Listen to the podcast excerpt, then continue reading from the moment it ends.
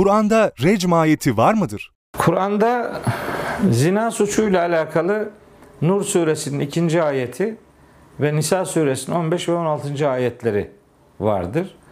Bu ayetlerde e, Nisa suresi 15-16. ayetlerde 15. ayette e, işte lezbiyenlikle alakalı bir cezai düzenleme vardır. 16. ayette homoseksüellikle alakalı bir cezai düzenleme vardır. Zina ile alakalı düzenleme Nur suresi 2. ayettedir. Orada herhangi bir evli ve bekar ayrımı yapılmaksızın yüz değnek ciltle sınırlı bir teşhir cezasının cilde vurulacak celde, celde cilde vurulan darbe demektir. Yani kanatmayan, karartmayan, kırmayan e, ve bir grubun şahit olduğu bir ortamda uygulanması istenen yüz e, değnekli bir cezadan söz eder. Recim kitap mukaddese nispet edilen bir cezadır. Arapların bunu uyguladığına dair bilgiler var. Hatta Hazreti Peygamber'in de uyguladığına dair rivayetler var ki ben bu rivayetlerin Kur'an'a aykırı olduğu için Peygamberimiz tarafından uygulanmış olacağına ihtimal vermiyorum. Eğer uygulanmışsa bile Kur'an'ın zina ile alakalı cezai hükümleri içeren ayetleri gelmeden önce uygulanmıştır. Kaldı ki o uygulandığı ifade edilen, rivayet edilen maiz ve hamidiye diye bir iki olaydan söz ediliyor. O olayda da izaha muhtaç pek çok nokta vardır. Biz İslam kültüründe kitaplarda recim yani taşla öldürme cezasından söz ediliyor olsa da bu Kur'an'a aykırı bir e, ceza olarak e, görülmek durumundadır. Aslında rejim kovmak demektir.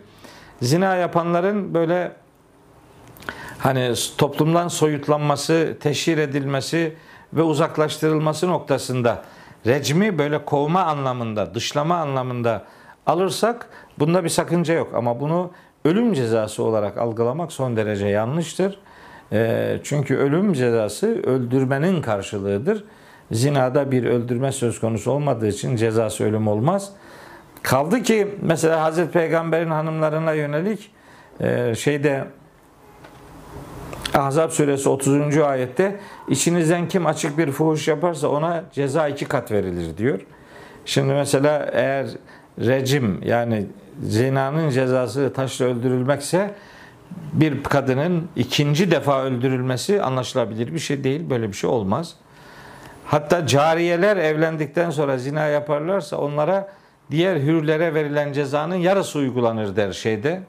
Nisa suresi 25. ayette. Orada da e, recimin yani taşla öldürmenin yarısından söz edilemez.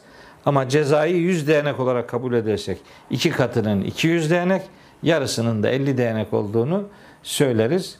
Böylece recmi bu kültürün bir kavramı olarak kabul etsek de bunu taşla öldürmek diye izah etmeyi Kur'an'ın suç ve ceza dengesine aykırı bir kabul olduğunu rahatlıkla söyleyebilir.